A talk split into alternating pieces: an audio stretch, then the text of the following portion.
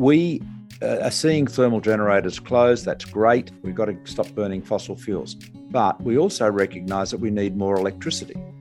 You know, if we're going to electrify most of transportation, uh, we need a lot more electricity. In developed countries like Australia, we've for a long time been essentially had electricity demand fairly flat, and we have been essentially decarbonising by replacing thermal generation with renewables. Okay, what we're now about to see is demand for electricity ramping up. If you add green hydrogen to electrification of industry or of you know of our society, yeah. uh, it's going Massive. to be quite a steep ramp. Hello and welcome to Energy Unplugged by Aurora. This podcast features various experts from Aurora having in depth conversations with key industry leaders, policymakers, and academics from all over the world. It explores the hottest topics across the energy market and gives a unique perspective on major energy issues. Welcome to Energy Unplugged. I'm John Feddersen, founder and chief executive of Aurora. My guest on the show today needs no introduction to a global energy sector audience. He's the 29th Prime Minister of Australia. In this role, he focused heavily on decarbonisation within a challenging political environment. He announced and drove forward the Snowy 2.0 pumped hydro storage project, which is a 2 gigawatt, 175 hour energy storage project. He oversaw development of the National Energy Guarantee, which was a combined decarbonisation and security of supply policy, uh, but unfortunately didn't quite make it into legislation. And in my mind, this was one of the big sliding door moments in recent Australian decarbonisation policy. Since his prime ministerial career, he's had a big focus on the energy sector, especially around long duration storage, he is a director of the International Hydropower Association and the chair of Fortescue Future Industries, which focuses, among other things, on green hydrogen. My guest on the show today is Malcolm Turnbull. Uh, welcome, Malcolm. Yeah, John, thank you very much. Uh, great to be with you. Thanks for joining, and glad we could find a uh, time when we're both in Australia to record this. It makes yeah, I know that's easier. that's brilliant, and thank you for the very generous introduction. So, why was long duration storage such a big focus of your uh, policy as as prime minister? Well, it look I've always been very interested in and very committed to the energy transition. You know, for we do have only one planet, and we have to make sure we don't wreck it. Uh, so, uh, but I, I, it came into very sharp focus for me in 2016 when they had the big blackout in South Australia, and I know you know the whys and wherefores are, you know, were quite contentious. But one thing was very obvious to me at the time as I dug into it and reflected on it was that we were putting more and more variable renewable energy, wind and solar, particularly wind in South Australia, into the grid. We were taking out continuous thermal generation, shutting down coal fired power stations, which is a good thing. Uh, but what were we doing in terms of firming? And there had been, I think, a breezy assumption that there would always be $4 a gigajoule gas, and that was okay. And we just have, you know, gas peakers. Now, of course, gas peakers are, are you know, are, you know, emissions intensive. So we shouldn't kid ourselves about the, the profile from that regard. But we're also kidding ourselves about the price of gas. And so that led me into thinking about what we should do about it. I read widely. Uh, I consulted widely. You know, I spoke to a lot of people, including uh, Andrew Blakers at the ANU, who's done so much fantastic work on pump storage. And so over that summer of six, Australian summer of 16, 17, I uh, concluded that we needed to really go, we really needed to make pump storage a, a big priority. And so I gave a speech at the beginning of the year about that and other things and immediately got on to uh, straight after the speech on to Snowy Hydro and to Hydro Tasmania, which are our two big hydro schemes. They're, they're the only, we have other hydro installations in Australia, as you know, but they're the only two big schemes. And um, Snowy was very, very responsive. Hydro Tasmania was a little reluctant to begin with, but my proposition really was to Snowy, look, I, you know, you can, I can see on my, my on, on the map that you've got a number of big um, uh, reservoirs at differing elevations. You've got topography around those reservoirs. There's got to be the opportunity for pump storage. The romantic part of the Snowy story is that they uh, heard my speech, dived into the old files, found the plans for the Tantangara to Talbingo pump storage scheme, which had la- at first been started being conceptualized in the 1960s. The last time they believe anyone actually cited them, let alone did any work on them, was about 30 years ago, you know, like in the early 90s. Um, and so there it was. And so there were a couple of other options. And that's what we concluded. So it's two very big dams, um, you know, uh, 700 meters difference in elevation, 20 kilometers apart. And unfortunately, that's quite a lot of mountain to drill through. So mm. that's the, you know, that's the engineering challenge. It is one thing I would say for uh, for state-run utilities. They were good at planning big projects in general. Uh, yeah, I, yeah. I well, they were. I, they were, and there. and and I mean, for Tassie, you know, the big idea there was what's what I you know called and remain named the battery of the nation concept, which is essentially to match Tasmania's you know really world's best wind terrestrial wind assets with its hydro scheme add an extra couple of interconnectors to the mainland, and you can deliver firmed renewable power, uh, uh, you know, with, with, without with using your water in a very conservative way because you're just using it as a round trip as a pump storage scheme mm. to back up your uh, your wind. But the I, yeah. I, I, I, just make this observation though about pump storage generally. Um, Snowy 2 in particular is a phenomenal, heroic, you know, pick your superlative adjective project, but it is very sui generis. You know, there aren't two big reservoirs like that in that situation anywhere else in Australia. And I mean, what we need, if we're going to do a lot of pump storage, and I passionate believe, passionately believe we all need to around the world, they've got to be more like the standard, you know, Turkey's Nest Dam on the ridge above the reservoir, like Cruachan in Scotland, and you know so many others, uh, which are just closed loop, round trip, uh, fairly straightforward from a construction point of view, and you know you may not even have to have much tunneling. Your penstock may just run along, you know, run along yeah. the surface. So there's yeah, a, there's, interesting. We've we've basically got to make pump store. We've got to get make pump storage as much of a cookie cutter product as we can. And unless you think, you know, and some people do, unless you think, you know, batteries are going to provide the long duration mm. electricity storage we need, which and, I, I, don't we'll think. Get, and we'll get to both of those, and in particular, what you need to make long duration storage modular, because presumably it's less about bureaucrats deciding and more about markets giving the right the right signals. Yeah but it's yeah. it's re- reflecting on i mean in a sense well before its time in because i think back to 2016 17 and i think the general view was people weren't thinking about long duration storage. I think the discussion at the time was renewables are cheap solar costs are coming down massively wind's already very cheap uh, renewables are cheaper than uh, fossil fuel generation and so decarbonization's solved. And of course that neglects the fact that that might be true for three quarters of the year or 8,000 hours of the year, but that last 800 hours of the year is very hard to decarbonize. And I think, if anything's characterized the last few years, it's been the world waking up to the idea that um, renewables alone aren't enough. Uh, and it also sort of re- well, reflecting va- va- variable renewables aren't enough. exactly, exactly. Yeah. And I often you often on this podcast reflect on how how crises often throw policy off track. Interesting that your reflection was that a that a, a, crisis, and for those that weren't there, the lights went out in South Australia for about a for about a day.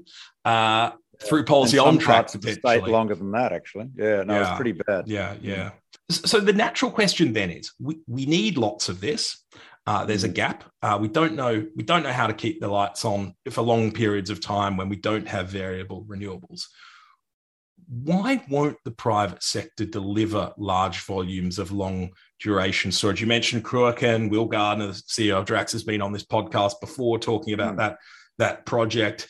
Um, you know, we've kind of got accustomed to unsubsidized variable renewables in solar and wind. And, and there may be those out there thinking, well, can't we have unsubsidized long duration storage? Why, why isn't the market delivering this right now?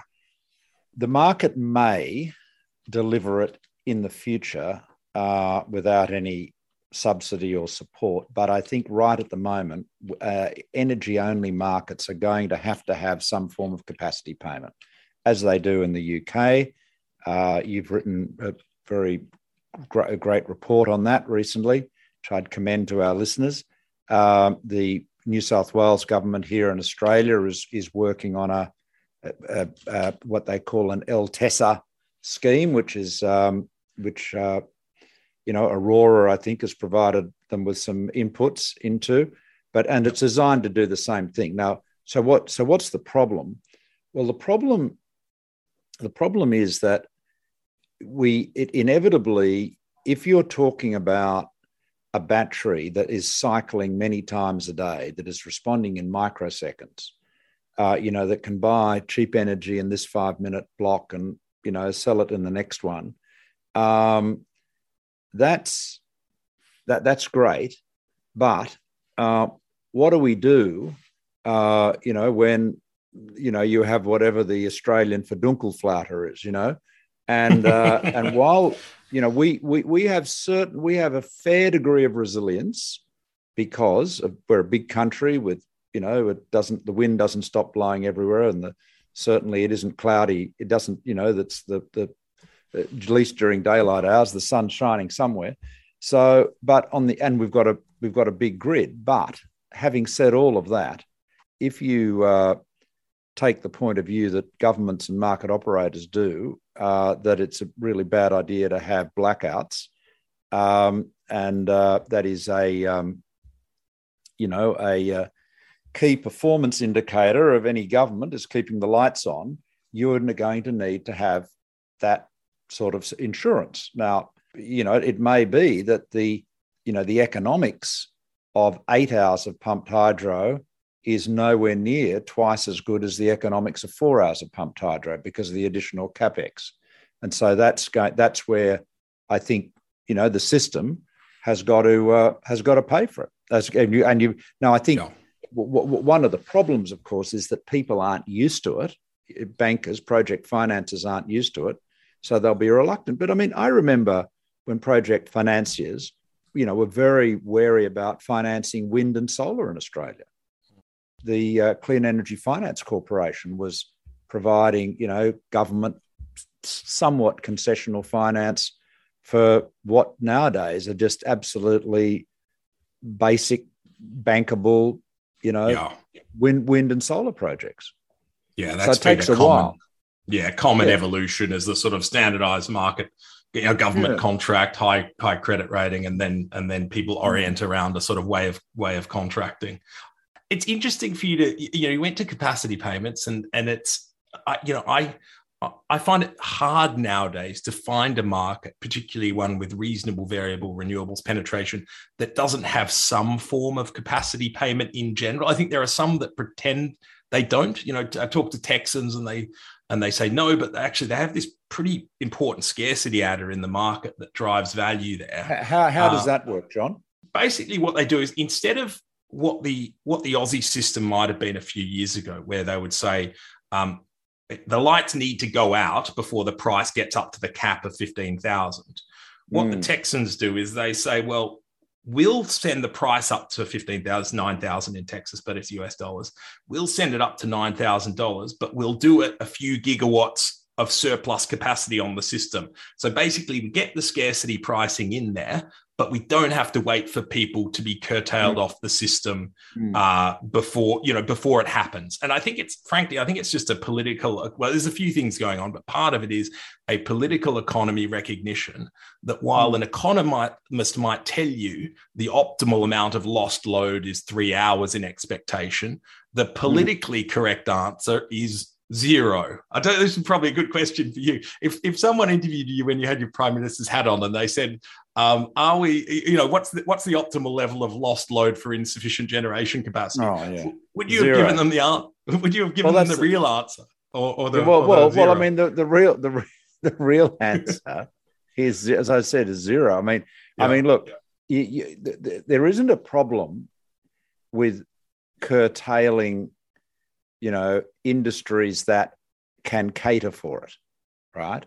There isn't a, I mean, you know, that it, you, you can, you know, demand management or what, you know, Alan Finkel used to call negawatts uh, are a very, is a, is a, you know, very valuable thing to have. If you can, you know, turn the smelter down, you know, for 15 minutes and, you know, to no ill effect, that can be very useful. And, you know, ditto with data centers. If they can switch to their um, alternative power source for a short time, that can be mm. very valuable too. But once you start, you know, switching off, you know, people's air conditioning at home on a hot day and, mm. you know, and TV uh, show. Yeah, yeah, yeah, yeah. I mean, you can't, it's because it's, look, it's, it, it's just seen as a key measure of competence.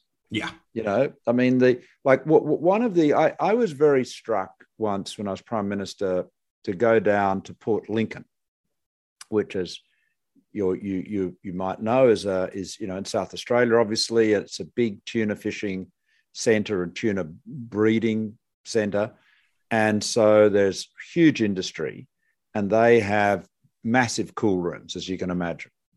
And their power had that time was so unreliable. You know, they were they were literally running them much of the time off their own generators. You know, their power was unreliable and it was too expensive. And they were saying to me, look, we do ask ourselves, you know, are we actually living in a first world country here? You know, yeah. this is a bit crazy. Yeah. You know, we are sure, surely, surely we can get reliable, affordable electricity. And, you know, that was a, that's, you know, that's how, that's how people feel. Yeah. And I, I think it's quite reasonable. And of course, you know, the fact is uh, that, you know, South Australia, which used to have the most expensive and the least reliable energy in Australia, is now simply because of better planning, or as I used to say when I was in politics, running your energy system with engineering and economics, not ideology and idiocy. Hmm. Uh, by doing that, you know, they've got the most, you know, not every day, but very often the most affordable and reliable electricity in the country. So they've turned yeah. it right around. So yeah, you know, renewables, renewables at wind and solar are cheaper. Fact. Yeah. Problem yes. is, yeah. doesn't the wind doesn't blow and the sun doesn't shine all the time. But you know, as, as as many people have said, we can't live without water. But it doesn't rain every day. We have actually worked out how to store water. Mm. So we just have to plan it, and uh, then we can have. You know, we the thing that frustrates me about a lot of the political debate frustrated me when I was in politics and still does, um, is the suggestion that somehow or other we don't have the tools to do this. We do. We have all the tools to move to a zero emission energy economy. Of course, you can't do so instantly and you have to plan it and you have to get on with it. And, you know, if you're Germany, deciding to shut down your nuclear power stations isn't a terribly smart thing to do. And of course, the Europeans are now really up against it uh, following Putin's uh, you know brutal invasion of Ukraine uh, with their dependence on Russian gas. But can they get there? Yes, they absolutely can get there, but they've got to decide where they want to go and then put in place the infrastructure to do it. Yeah, and it, to your point of competence, I mean, it is. I, I find it always interesting, and you talk to your your average Australian, but you also see it in surveys people will tolerate the lights going out because a tree falls on the line. They're, they're far less patient when, when it comes to lights going out because there wasn't sufficient generation or demand was too high. It's, and you know, it is it goes to that. Hey, we're in an industrialized economy. Can yeah. can we please keep keep the lights on in general? We've talked about a bunch of different technologies. Do you have a clear view of how this is going to play out? Now, I, I, I suppose the the analog I think about is is transport, your personal transport, where to me uh, uh, it looks like electric vehicles. There's, there's been a tipping point, basically. You see EVs all over the place, all over the world, and maybe not in every vehicle segment, EVs have beaten whatever it is, hydrogen or some other form of transport. Yeah, Are you yeah. seeing clear winners now in the long duration storage space of say eight eight plus hours, you know, four eight plus hours?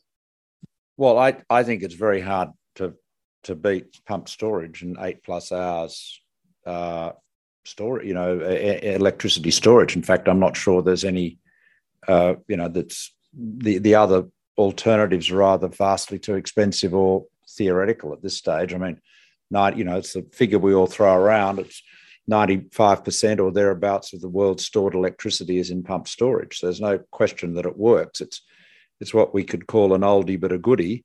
Uh, and you know the the plants that you build will be there in a couple of hundred years, you know, as long as they're maintained. So, and you can't say that about batteries or or you know most things. Um, so look, I, I think, but but but having said that, does that mean it'll always be the answer? I don't know. Uh, but honestly, John, you know, I, I reckon if we're serious about moving rapidly to a zero emission energy economy, we've got to tick all of the above. You know, there's no point. Um, and the one thing we must never do is fall into whatever the, you know, energy equivalent of vaporware is, you know, where you start saying, oh, we don't have to do anything now because somebody's developing a new gizmo that's just coming around the corner and we'll do nothing and wait till that arrives. We see a bit of that here with our energy minister, Angus Taylor, saying, oh, you know, we, are, we're not going to be able to achieve this without technologies that have not yet arrived. I mean, that is just nonsense, absolute rubbish. You know, the, we can get there with the tech we've got today, I'm sure there will be new tech, and I'm sure the tech we've got will be improved. But the fundamental problem with pump storage is the very simple fact that Moore's law does not apply to digging holes.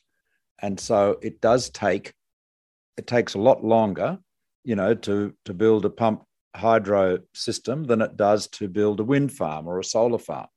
And so the pace of variable renewable rollout is rapid that is putting continuing pressure on the continuous thermal generators. So they're going out of business. But you know, we we need to get cracking on building the pump storage to um, to you know provide the firming. So it's uh, you know we've got to get on with it, which is why I pushed so hard on Snowy, and I'm you know I'm glad it was too far too far progressed for my successors to um, you know, to dither about it as they have with Battery of the Nation. But, you know, at least um, Snowy is being built.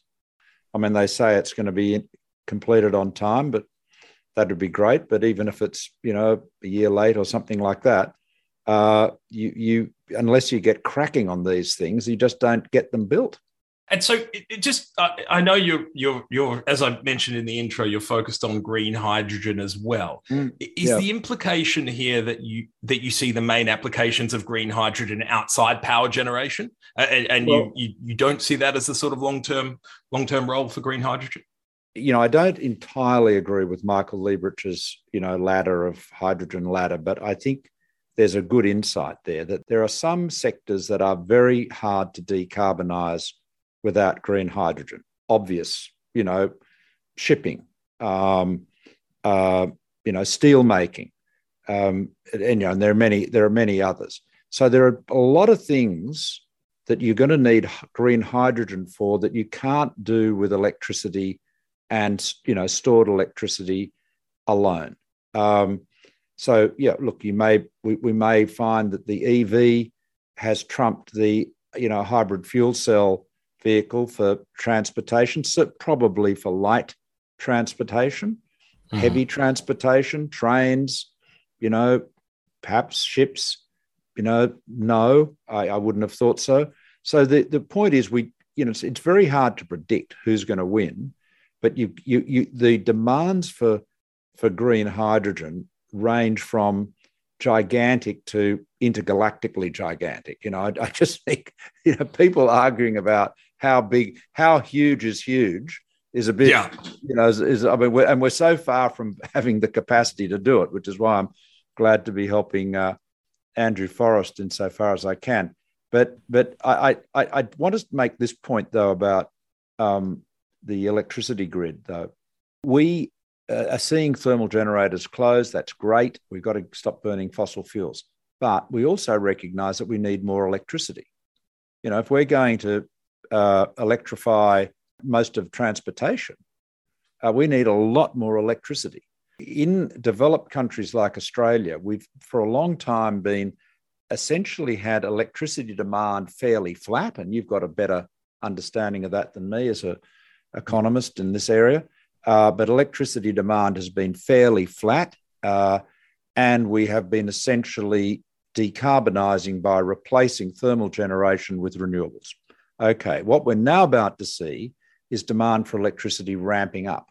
And if you if you add green hydrogen to electrification of the of industry um, or of you know of our society, yeah. uh, it's going Massive. to be quite a steep ramp. So we shouldn't kid ourselves about you know the need and and and you know the particularly in Australia the the renewables can be rolled out very quickly. You know uh, the wind and solar.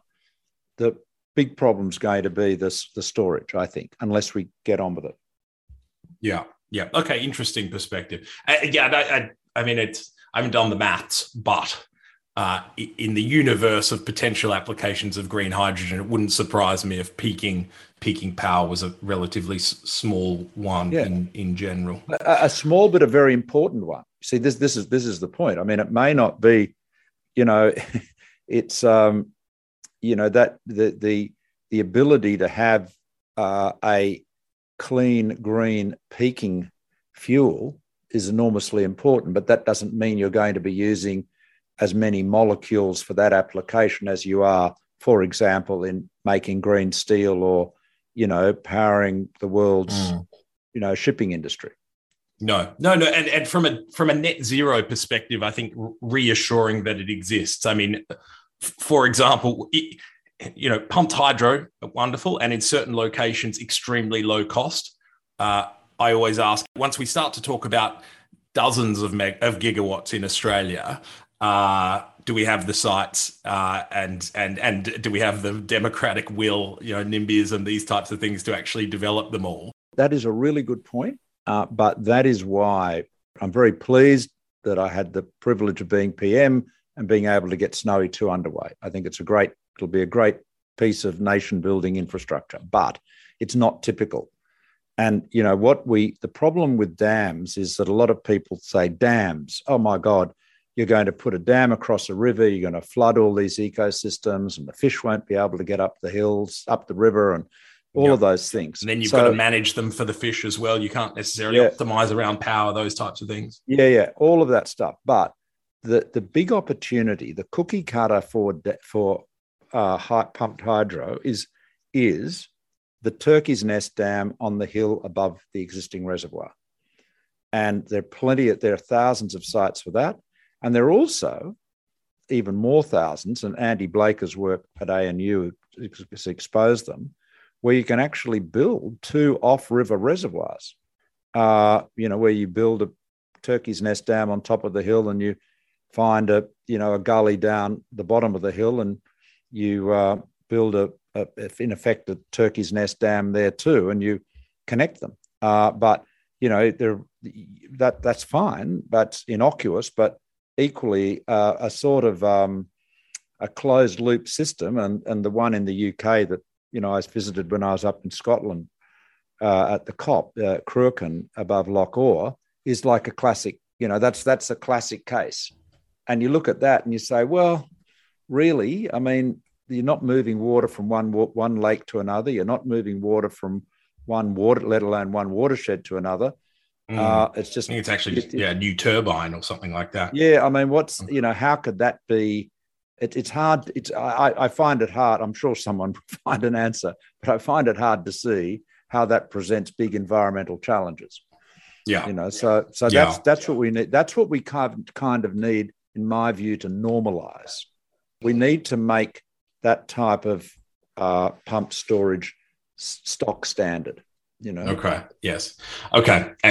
my humble, in my humble opinion. Yeah. So yeah, to conclude, let's just say, for whatever political reason that's not feasible, it feels like green hydrogen you know, uh, if, CCUS doesn't feel particularly proven, lithium ion, oh, the, the numbers start to get the, the, numbers start to get pretty big once you talk about um, very long duration storage. Uh, you know, my mm, my yeah. um, my team in the UK said it was about to, to keep the lights on for the worst week of the year in a net zero system was about three quarters of a trillion uh, pounds for, for lithium ion, maybe 30 or 40 billion for, for peaking plants, for, for fossil fuel peaking plants. So to some extent now, as we think about, yeah. you know, pr- proven technologies, green hydrogen might play a role in that peaking system, or it's at least nice to have the backstop if, if that's the way the world well, you see, uh, well, you see if you look at, if you look at, um, yeah, I mean, I, and I, I agree. I mean, I think that's, that's why I say it's all of the above, but, um, I mean, if you look at, uh, say, Scotland, uh, with a huge amount of wind,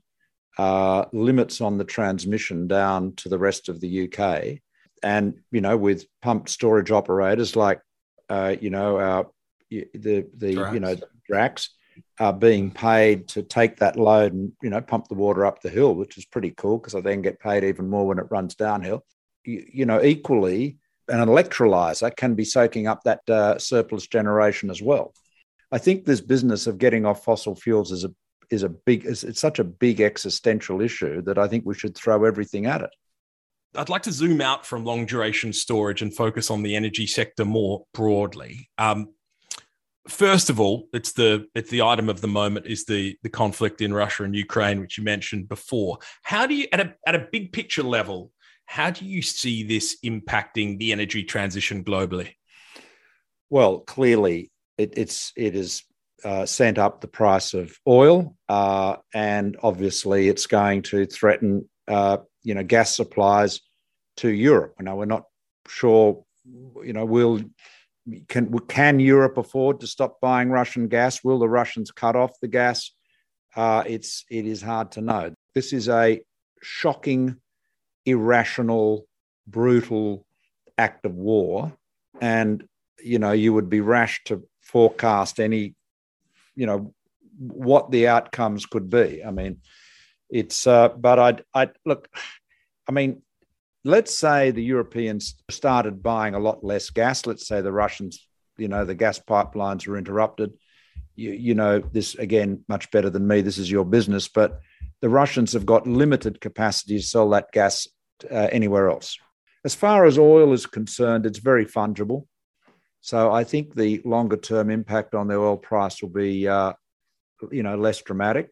Um, as long as as long as there are people that are prepared to buy Russian oil, you know, and that China obviously isn't going to doesn't appear to be moved by this. India doesn't appear to be moved by this. So there will be there will be markets for Russian hydrocarbons.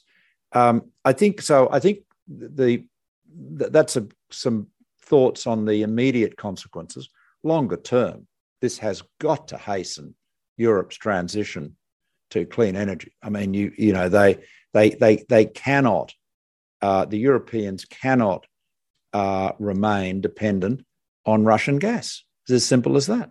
I mean the and that's you know why I was saying earlier that I, I thought that the decision to of Angela Merkel's to phase out German nuclear uh, civil nuclear um, generation was such a terrible mistake. I mean, I can understand the politics post Fukushima, but uh, really, uh, you know, energy dependence on Russia uh, is is is clearly a terrible mistake. You know, they're going to need to import more LNG, uh, but they're going to have to get very very serious about um, alternatives to gas, uh, whether that is green hydrogen, so a cleaner form of gas, uh, or um, or whether it's uh, you know heat pumps and other solutions, you know, in terms of uh, winter heating. So I've spent quite a bit of time on German energy policy and in Germany, and as an outsider, politics makes a lot more sense if you understand the German Green Party as you know, first and foremost an anti-nuclear party rather yeah. than a decarbonisation party. And this is about, I think, last time I checked, twenty percent of the vote. Someone can correct me on that, but it things start to make sense in that context. I I think. Would you dare to suggest that it could have an impact on indigenous fossil fuel production or the or the nuclear industry in Europe? Do you think we'll see a renaissance of either of those?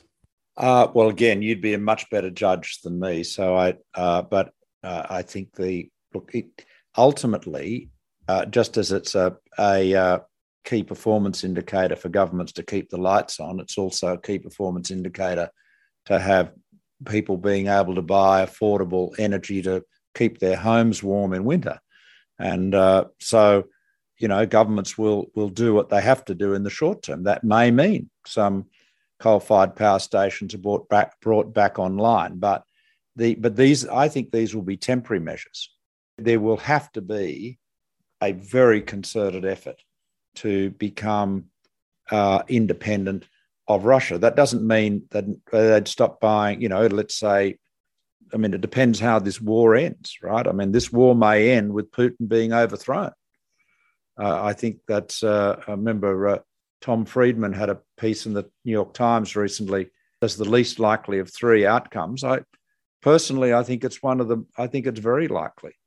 We're dealing with actors that are not, with act, well, one actor in particular that is not really rational. I mean, I've dealt with Putin um, in years past, and a lot of people who've dealt with him would make the same observation that he always appeared to be very calculating and clear eyed and rational, um, or that is to say, reasoned.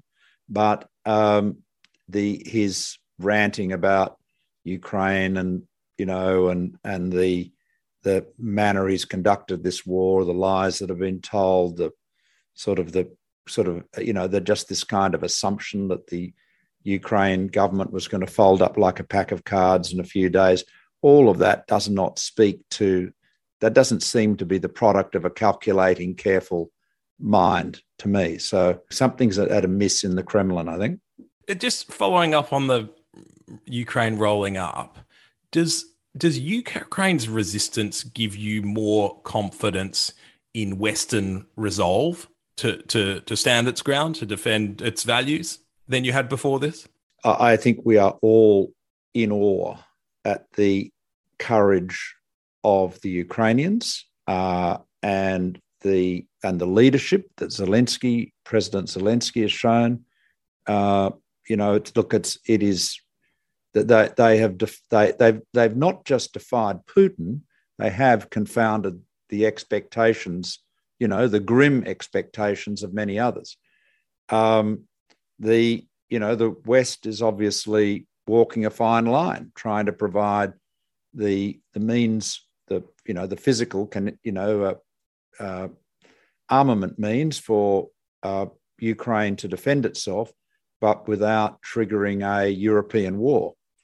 Uh, but the you know I, I and I I know you know Putin has obviously sort of threatened uh, nuclear war, but uh, that's most people, most observers believe he hasn't lost the plot to the extent that he'd actually embark on that, which would just be a suicide mission, and regrettably, he'd take a lot of other people with him, uh, uh, including many in the West. It's a very tough period. Um, what's likely to emerge is uh, you'd have to say, at best, for Putin, is a quagmire. Yeah. You know, yeah. and and and they, you know, they whether it's you know the Russians in Afghanistan or the Americans in Vietnam, you know, that is not that's not a place to be. Yes, I think NATO has been supportive. The West has been supportive. So has Australia, and it's you know way limited by our geography. But really, the the the, the heroes of the hour are the Ukrainians. So, from one quagmire to another quagmire, um, do you think energy sector policy is more difficult in Australia than elsewhere? Uh, yes. Oh, yeah, definitely. It's it's it's. I mean, the only place I'm familiar with that where it's comparably difficult is the United States, and essentially the problem here has been as it has in America, but I'll just talk about Australia. It has been a the way in which um, energy policy and in, and really climate policy was turned into an ideological or identity issue, and that really was done with full force by Tony Abbott, who used that to sort of overthrow me, me as leader of the Liberal Party. I've lost the Liberal leadership twice, both as opposition leader and Prime Minister. Something of a, an accomplishment, you might think. Um, and, and arguably but, both over decarbonisation policy. Oh, totally, exactly, yeah. totally, yeah, uh, yeah, absolutely. Well, yes, and and so Abbott, because if you if you go back in history, in 2006 7, when John Howard was still Prime Minister and I was the Environment Minister, Howard's policy was to have an emissions trading scheme. That was, he went to the 07 election with an ETS as his That was policy. the Shergold review, I think. Was, was that the yeah, one? Yeah, that's right. That's right. It emerged that. from the Shergold review. And um, anyway, Rudd won the election. Rudd took over the policy. It was also Labor's policy. The same team, led by Martin Parkinson, that had been designing the ETS under Howard, continued to design it under Rudd. And, you know, while Kevin was always keen to put his own label on it, and it was absolutely the ETS, you know, had two prime ministerial parents, John Howard at the conception and John and uh, Kevin Rudd. And I was supporting it because I, I'd taken the view as opposition leader by this stage that you know, our the Liberal Party had not changed its policy. We'd gone into opposition, but we maintained our policy. But there was this sort of drumbeat from the right uh, with Abbott, uh, the Murdoch media, which plays an outsized role in our politics here and has been a consistent voice against climate action. Um, you know, that's another several books to write, or you know, if have been written, many books have been written about that. But look, you know, that's like Fox News in the United States. Look at the damage that's done to uh, climate action over many years. Anyway, you had those two uh, populist right wing politics, right wing media, mostly Murdoch's, and of course the fossil fuel sector. And they basically resulted in the issue becoming really weaponized. And so began what has been called the climate wars.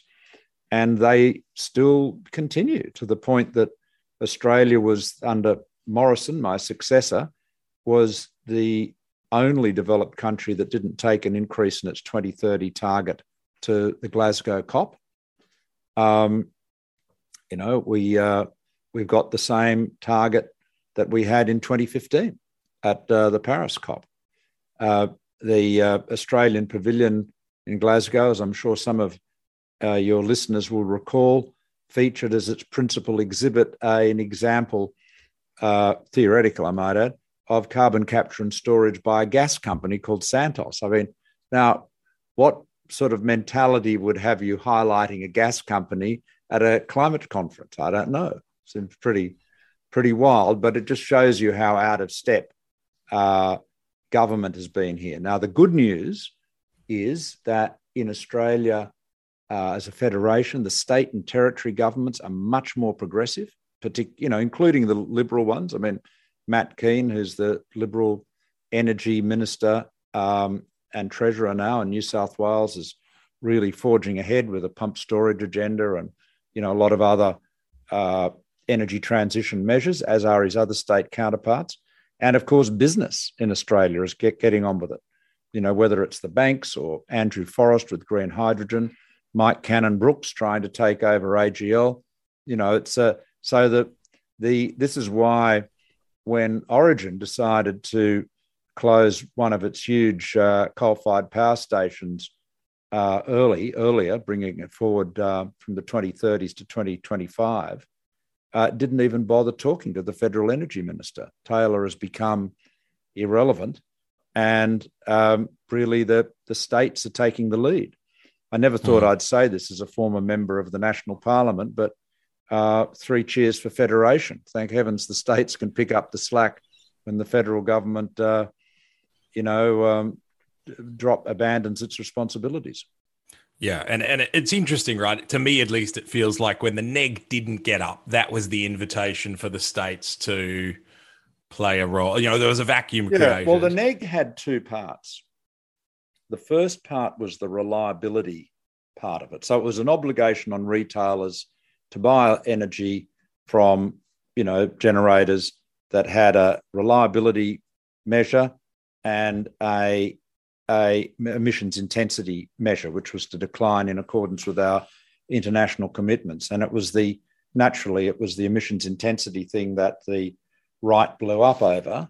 And so, you know, I, I guess you could say half the neg survived, but the bit that was really important from a climate point of view did not. So the federal government has no climate mechanism at all in the electricity market. All of the policy that affects emissions in the electricity market is being driven by states in practical terms now.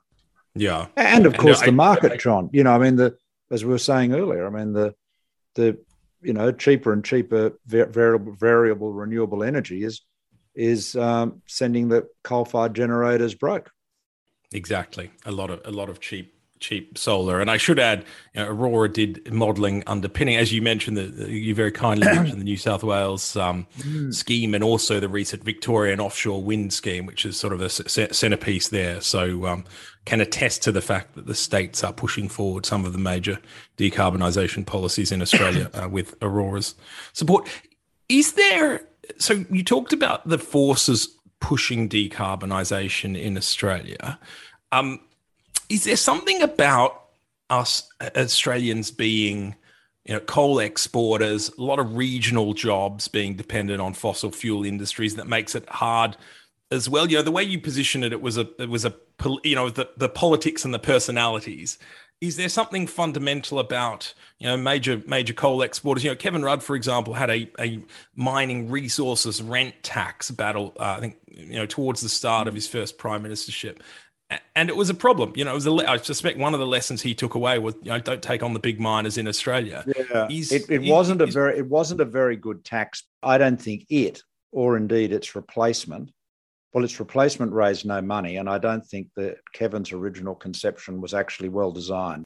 Does the punchline remain though? There's something hard about oh yeah, taking sure. on you know, Australia, in the UK, you can take on coal generation because there's no coal. You know, that Thatcher got rid of coal mining a long yeah. time ago. No, totally. no, there's there's not a there's not a sort of big dog to, to attack you if you take that on. Whereas in Australia, I think that yeah, that you're absolutely right. It is a there is a very the the resources sector is very powerful and very political. So Malcolm, I'd like to conclude by asking you about a few concepts in the energy transition uh, to ask you if you think they're overrated or underrated as concepts. Yep. Okay. Uh, so let me start with the first one. The role of electricity as opposed to molecules like hydrogen in a net zero economy is it overrated or underrated? Uh, I think it's about right. I think it's. I, I think it's. I, I, think if anything, it's probably uh, slightly underrated, but time will tell. Okay. Uh, the second one, uh, humanity's ability to hit net zero emissions by 2050 underrated. Uh, and finally, the importance of technological progress in reaching net zero emissions globally. Uh, is it overrated or underrated? I think it's overrated uh, in the sense that we can get there with the tech that we have. But having said that, I would never, you know, history tells you that we generally tend to underestimate the significance of technological progress. So I'm sorry I'm having a bit of a bet both ways, but you know what a lot of people use you know the technology future technology as a kind of vaporware to get to justify doing less now. Yeah okay. Interesting interesting take on it. That's a good note to finish on malcolm. Uh, thanks for taking the time to talk through australia's somewhat perplexing energy politics for our global audience. Malcolm turnbull thanks so much for taking the time to speak. Thanks john. Great to be with you that was John Feddersen, founder and chief executive of Aurora, speaking to Malcolm Turnbull, the 29th Prime Minister of Australia. Do keep an eye on our podcast feed for more in depth conversations with senior members of the energy industry. The best way to do this is to subscribe on whatever platform you use. Thanks for listening and goodbye.